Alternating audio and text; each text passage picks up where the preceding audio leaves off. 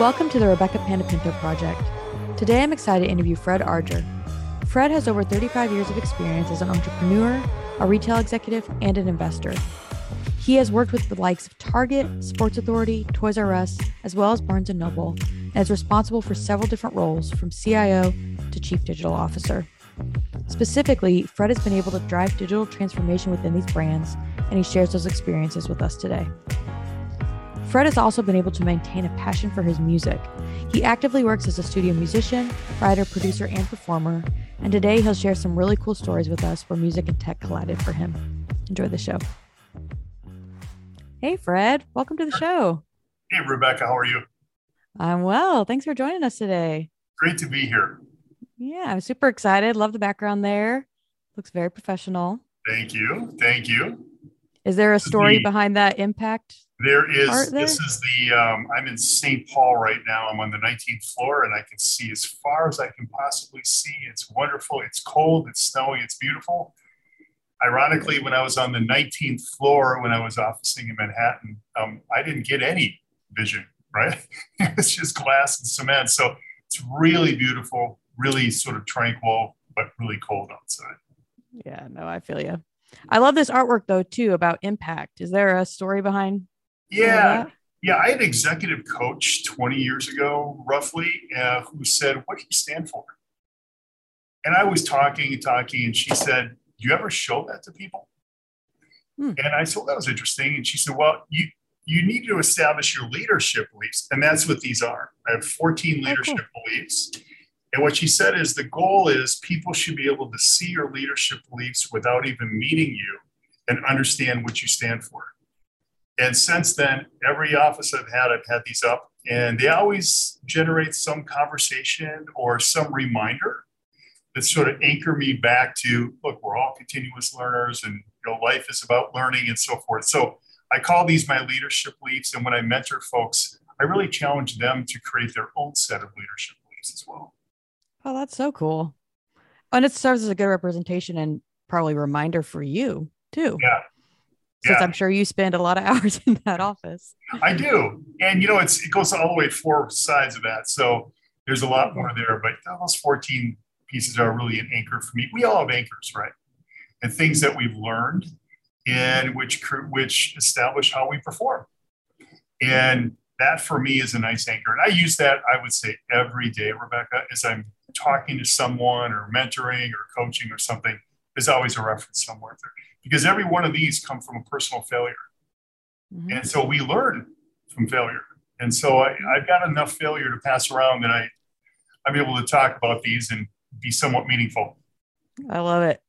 Well, yeah, have you spent a lot of time, I know, in St. Paul, but in Manhattan, made a big impact within the retail industry. I want to dive into all the different facets of all the adventures, maybe the entrepreneurship experiences that led to some of these failures. But with a primary focus today on what you've been able to accomplish in retail, because I think that's super impressive. You have some incredible brands, uh, Target being one of my favorites, uh, but spending time with Barnes and Noble, Toys R Us, Sports Authority, like super impressive. And you've been able to make a huge impact within the retail space. So I want to get your perspective as we start our conversation today around what digital transformation has meant for you throughout these experiences if you made it as you made an impact within retail. Oh, great.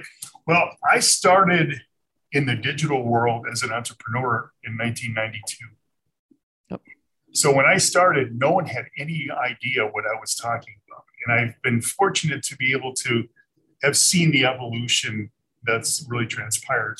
We evolved from wanting to innovate all the time because there weren't solutions out there. And we look a little bit over our shoulder about our competitors and see what we're able to copy. Um, but now there are so many more options, right? And things are moving that much more quickly.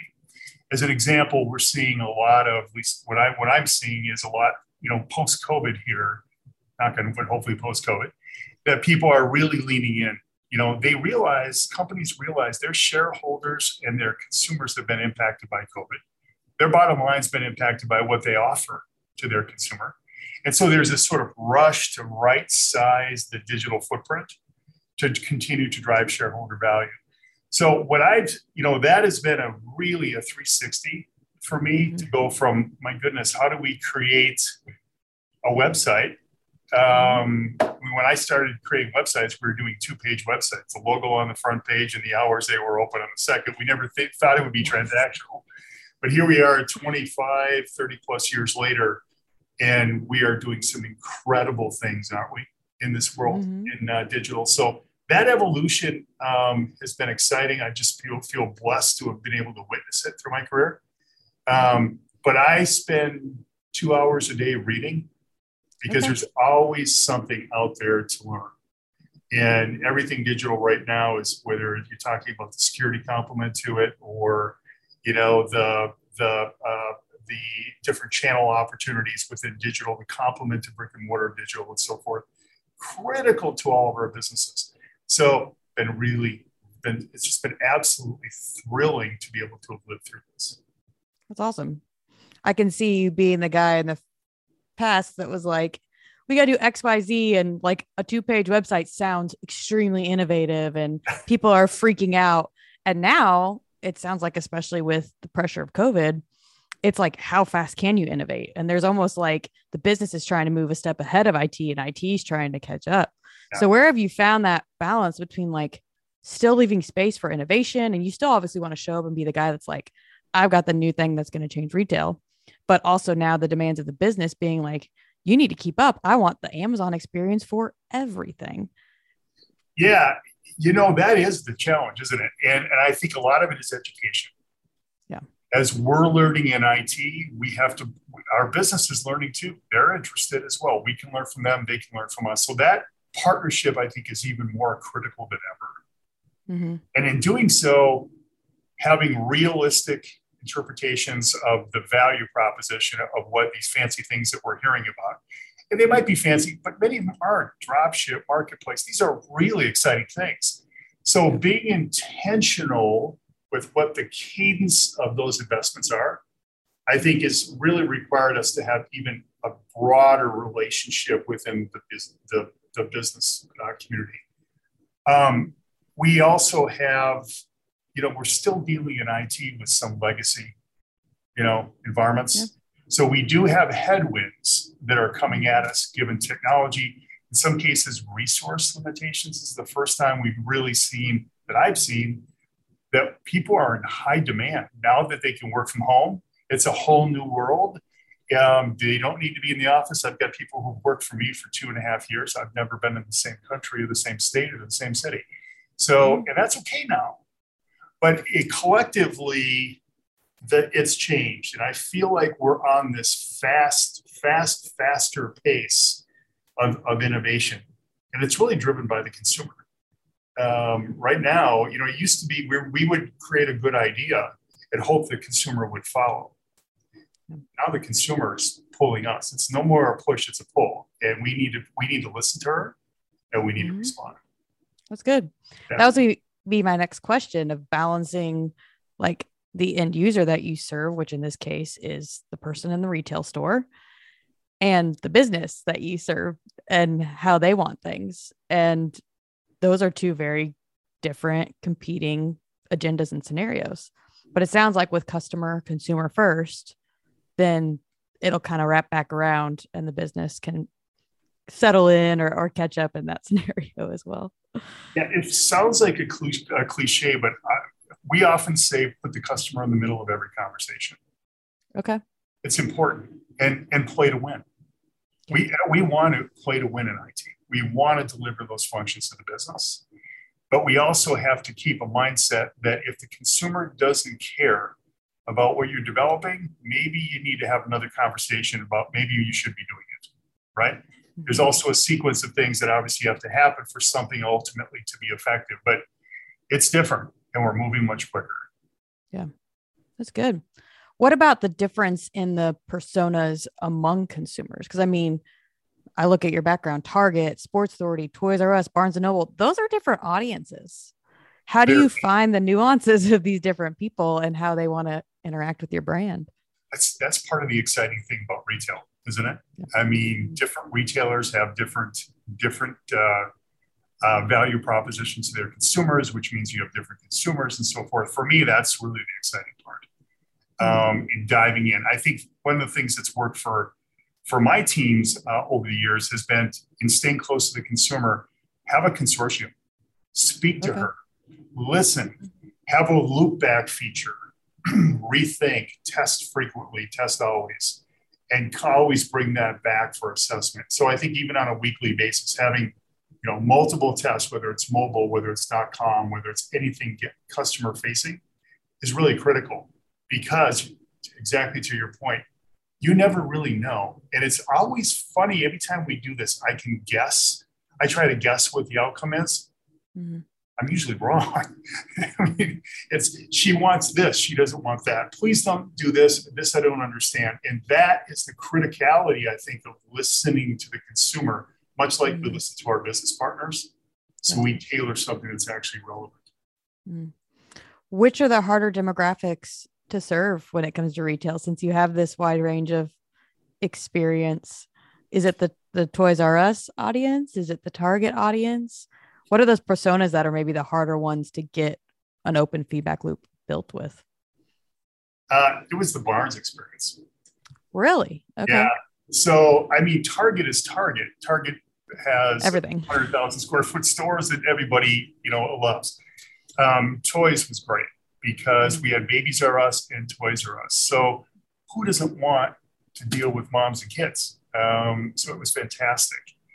Um, sports Authority is about sports. If you love sports, you got to love Sports Authority, Academy Sports, everything else that's, that's out there. Um, Barnes was great, but it was more of a niche niche market. We were known for books. At Target, we're known for books, but we're known for everything else. You know, there was a uniqueness about the breadth of the assortment uh, for Sports Authority, and certainly the massive breadth of assortment and registry experience that encompassed the Babies R Us and Toys R Us experience. So yeah, that niche market is the one that I, that was that really required us to dive a little bit deeper and have mm-hmm. a better finger on the pulse of what was happening. Plus, in the book market, there's new books coming out every day. Okay. So, how do you anticipate more effectively? Um, mm-hmm. That was that was a challenge, uh, much more so than Target or Toys R Us. Yeah, and I remember my experience with Barnes and Noble was I love to go for the environment. I love to go for the coffee shop and I like to go read my book there, but didn't necessarily mean a purchase happened every time. Yeah. And so I'm sure there was a balance of like, well, you can't be a coffee shop. yeah. You have to be a bookstore. Then you have all these people going audi- audible, audiobooks, e-readers, things like that. But there has to still be something driving them to come in the store to buy a physical book, which some people I think will never give up but I'm sure that was a very specific persona that you had to speak to. Yeah. I mean, there were many people that said, I don't want, I don't want your digital book. I ran Nook and they would say, okay. we don't, we don't want your, your, your ebooks. And we don't, and I actually did the podcast for Barnes and Noble and we don't yes. want, uh, is this going on? It's like, okay, all right, great. So it, it was a very unique you know, I would say more of a, uh, first of all, Barnes & Noble was a great brand, but it was more of a two-dimensional experience because it was either you, you like books, you like digital. Most people did both. Mm-hmm. The, it was evolving because new books are coming out every day, new ebooks are coming out every day. We also had a publishing business that was sort of we were putting out uh, in the in the in the public as well. So it was it was uh, as it was incredibly exciting. It was a fantastic experience quite different from what I was used to. Yeah. So thinking through all these different experiences, what is the biggest from A to Z you were a part of and facilitating a digital transformation that you just saw the biggest business value, maybe it was a career marker for you and just the most memorable of like, wow, we actually use digital to completely transform a consumer or a business experience?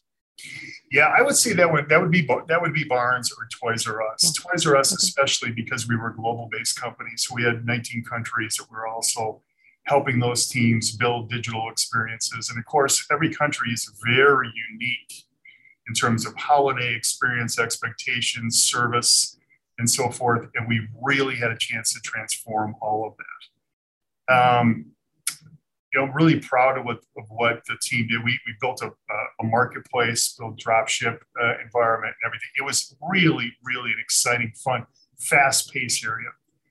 Ours was also incredibly transformational because it was all about digitally trans- transferring an old experience to transforming to a new experience. Remember, books have been around arguably for thousands of years. Mm-hmm. So, you know, here we come with, well, let's create a digital add-on feature. Well, we don't want that. Let's put it in a digital function on a, on a Galaxy and call it a Nook. We don't we want that or we don't want that. So there was, but it needed to really be revamped. And we we we did a lot of that. We had to rethink all those experiences. I think sometimes we get caught up in the function, mm. but we but we lose sight of the experience. Yeah. The customer experience is what matters. And we may clean up a function. In some cases, you look back and say, well, no one was really using it. Why, why, why did we even think that way? So in this case, I think in those in those two examples, they were complete transformations that led to uh, certainly a positive outcome for our consumer as well as our shareholder. Very cool. Well, and the fact that Barnes is still going strong today in the new age yeah. of book consumption, like yeah. that speaks to it. Like you definitely were were able to drive things and, and make an impact in the market in the right time. And uh, on the Toys R Us front, I'll never forget my experience of riding the indoor Ferris wheel in Times Square back when, and that that experience. I don't know if we bought toys when we were there or not, to be completely honest, but that's something that's like a, a formative childhood memory of that experience. Was, so cool. was the big dinosaur there then? Uh, I remember a giraffe. Okay, giraffe. So, yep, Geoffrey.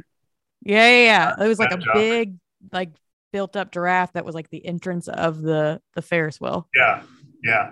Mm-hmm. Then later, I think there was a bigger sort of dinosaur, and there was a whole candy yeah. section. It's like a playland for kids. It's fantastic. Yeah. It's fun.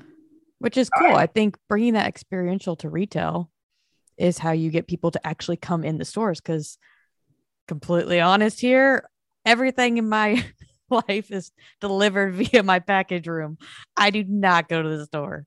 It yeah. just doesn't happen yeah. unless maybe it's extremely experiential and there's a reason and you know i really need something very specific that maybe i need to go get sized for or whatever but for the most part if i can have it delivered to my package room that's my default yeah, yeah I, I, I think that's that's certainly i'm, I'm with you mm-hmm. i think the the the experience in watching people in that times square uh, area was fascinating because I would go there. We actually had a meeting room. People that know it, there was a meeting conference room up in there. Oh, we very cool. Meeting, we'd have meetings right, right in the entrance, right above it was a conference room. But we would, uh, I would go there frequently just to learn and speak to consumers. And I would hear people say, you know, Toys R Us, FAO Schwarz, my grandparents took me here, or you know, my parents took me here, and I come here for a connection with an experience that I had some time in the past. That's powerful. Mm-hmm. really really powerful. So it was it was fascinating to see and experience a consumer that had that affinity with it with that brand. It was, it was pretty cool. Yeah and maybe they have a big comeback. Who knows? Who knows? We'll see what happens. Who knows so looking forward to the future now since you've had all these fun experiences of like leading innovation maybe some days you feel like you're keeping up with innovation but if you pause in your you know window of two hours of reading and maybe vision casting for the day. Where do you see things in the future that could be game changing to retail, game changing to your career, and just that maybe you're excited about just because it's going to be a really cool experience? Yeah, I sense that we're about ready to have a lot of change. Yeah. In this space because you've got all this cash that's coming post COVID to go into digital, right? Yeah. People need to compete in digital. Uh, you've got legacy that's now beginning to be cleaned up. We're talking more about that in the world.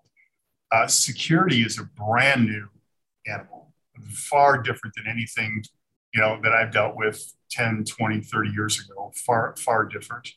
Uh, you've got geopolitical impacts and things happening that certainly have impact. Um, mm-hmm.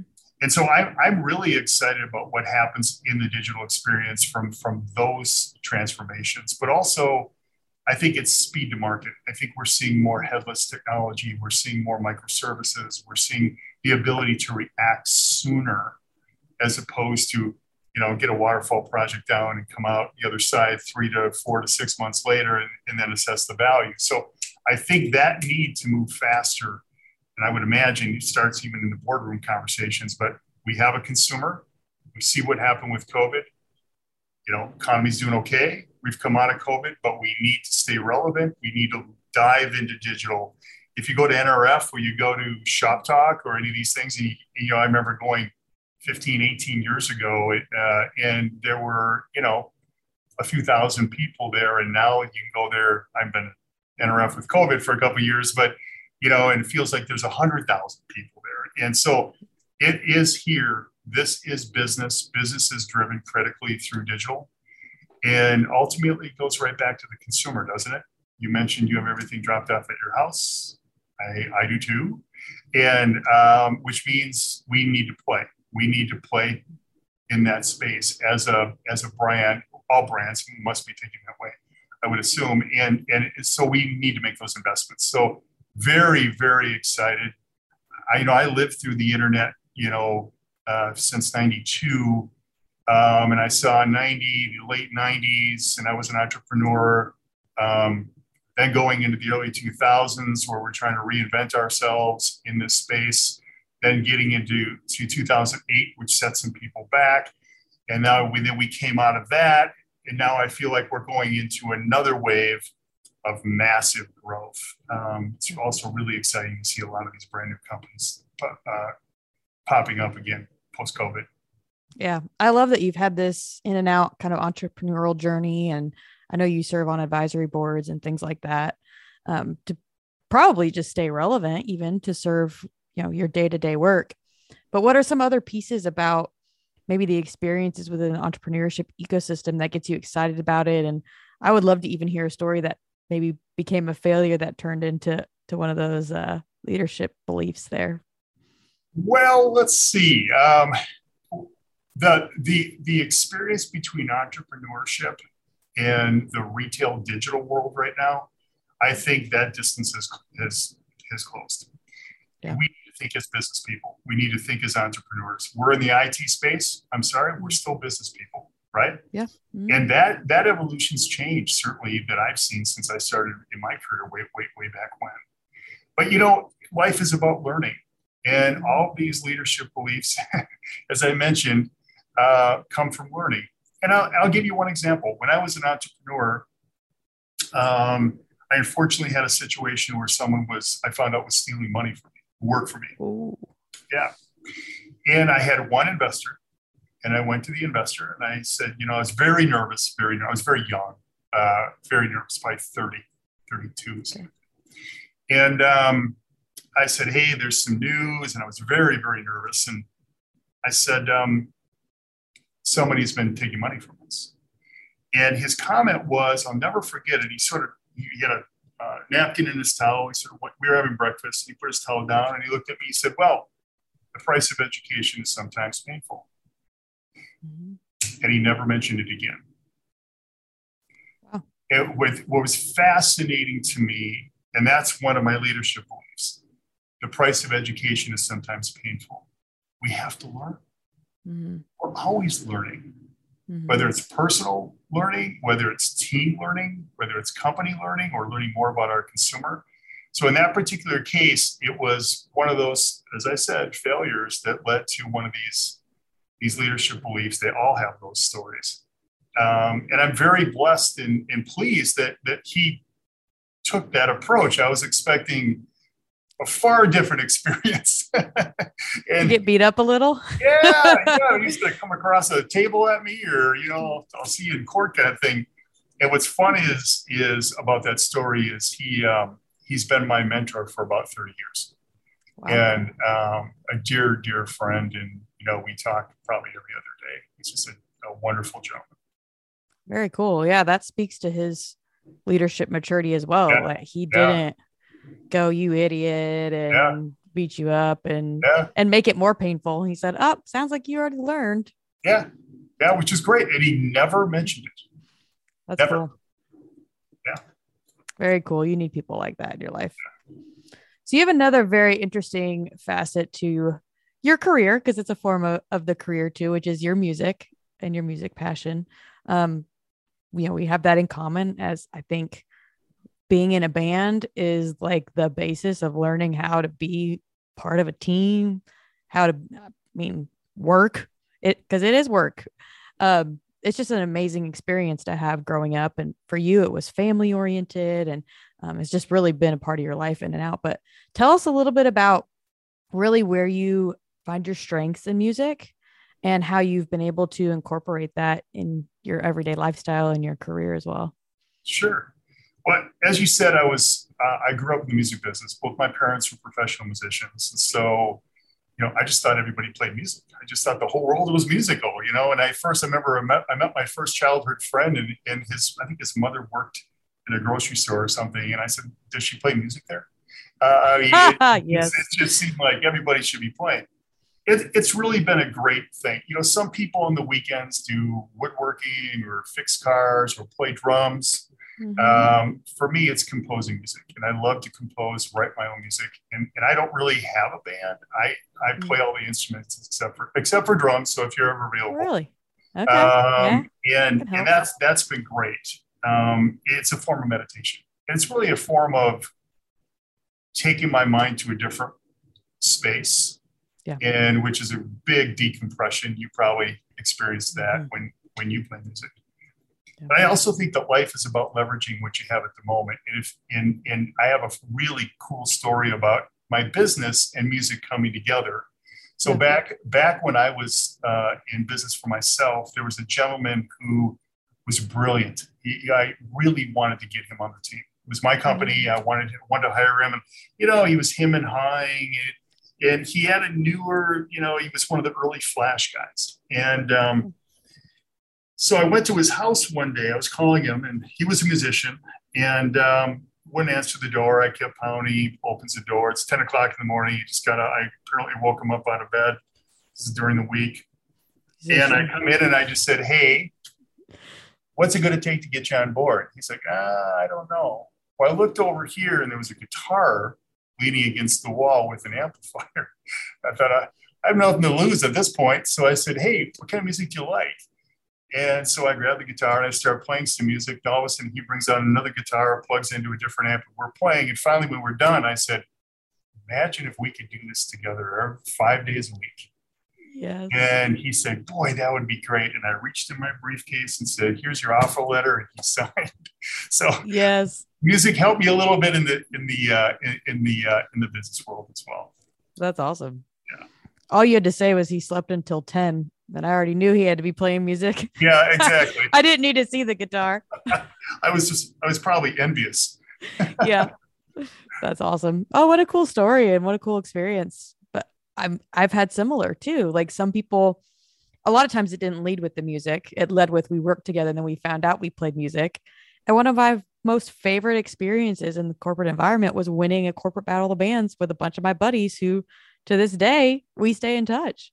That's great. And I think whatever our trophy was, we won just still goes from house to house between all the guys. That's cool. Unfortunately, my apartment's not big enough and I don't I don't need uh, to showcase it, but they still keep tabs on it and it's a really cool memory that we had and and only forms tighter bonds between a team when you can speak it's it's a different language and when you can communicate with that language it's really cool on that kind of thought and topic i think of like especially the composing part of music as so creative and then what you do on a day in day out basis is a little more like ones and zeros do you find like a balance between that do you find that you're right brained and left brained is there one that's more dominant? Like, where is that connection?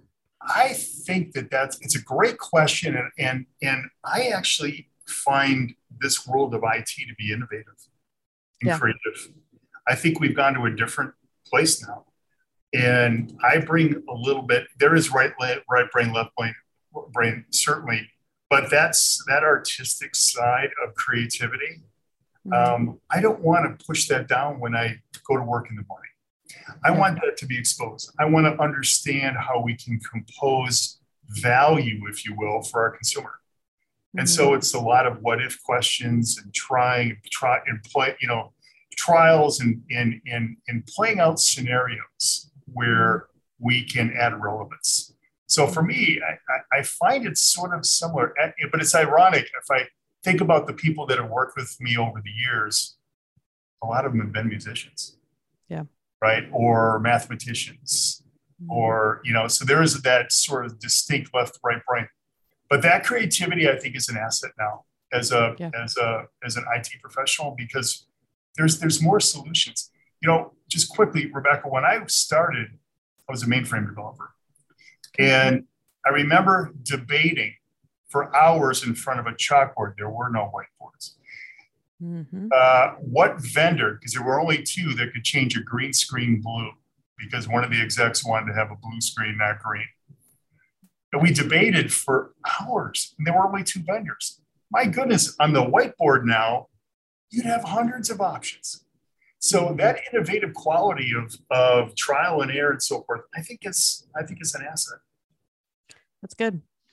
Do you create space for your team to be able to express themselves that way too, though? Yeah, we we do different things here. Where um, I mean, I said just here, but in my career, what I've done is um, we have team meetings every day, okay. And mm-hmm. part of that is about hey, what if? We have all team meetings once a week where we talk about what if. We talk about giving shout outs to people across the organization. One of the mm-hmm. one of the mantras that, that I sort of use in, in my world is we're a team of one. So I can have a mm-hmm. vendor, I can have a business person, I have everybody in my office. And I said, guess what? There's no me and you or us and them. We're in this together. We win together. We will fail, but we're going to go at it together. And so that's sort of how the teams through the years have sort of leaned in, which is great because it creates an environment of focusing on winning and not fear, fear of failure. Yeah. Um, everyone who has worked for me for many, many years, the first thing they hear from me on day one is if you're not begging for forgiveness three times a quarter, you're not meeting my expectations. Wouldn't yes. that be wonderful to hear? Mm-hmm. Say, oh, you mean I get to fail and it's going to be okay? Please because it leads us to somewhere where we can ha- be more relevant to our consumer. Yeah. Well, I think just allowing people to be creative gives them more skin in the game. Like everybody talks about incentives and money and stock and all these things, how they're skin in the game. But I think for a creative person, giving them that outlet at work is super fulfilling. Yeah. And you have to give the space for it. Yeah. If you see right here, Okay. That's a guitar stand. I usually have a guitar. Oh, is it? Yes. right by me. All the people around me, the guy next to me has a guitar, and sometimes he plugs in his amplifier. That's okay. I'll let him go. People need to have that. They need to nurture who they are. Um, and then what happens is they come fresh and they stay in that mode. And sometimes we come up with some incredibly creative ideas. Some of them work, some of them don't. That's okay. Mm-hmm. I think it definitely helps with problem solving and sure.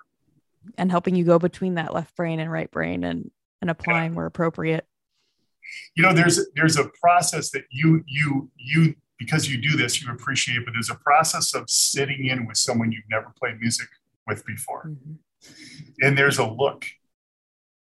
Um, and you kind of look to somebody meaning okay you play something right? It's your turn the same thing in software development.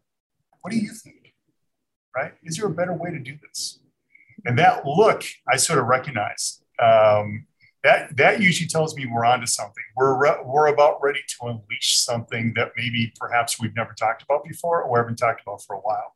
That, those are exciting times. And again, because we're moving so much faster now, that's so critical, and it's actually just elevated my interest in in doing what I do.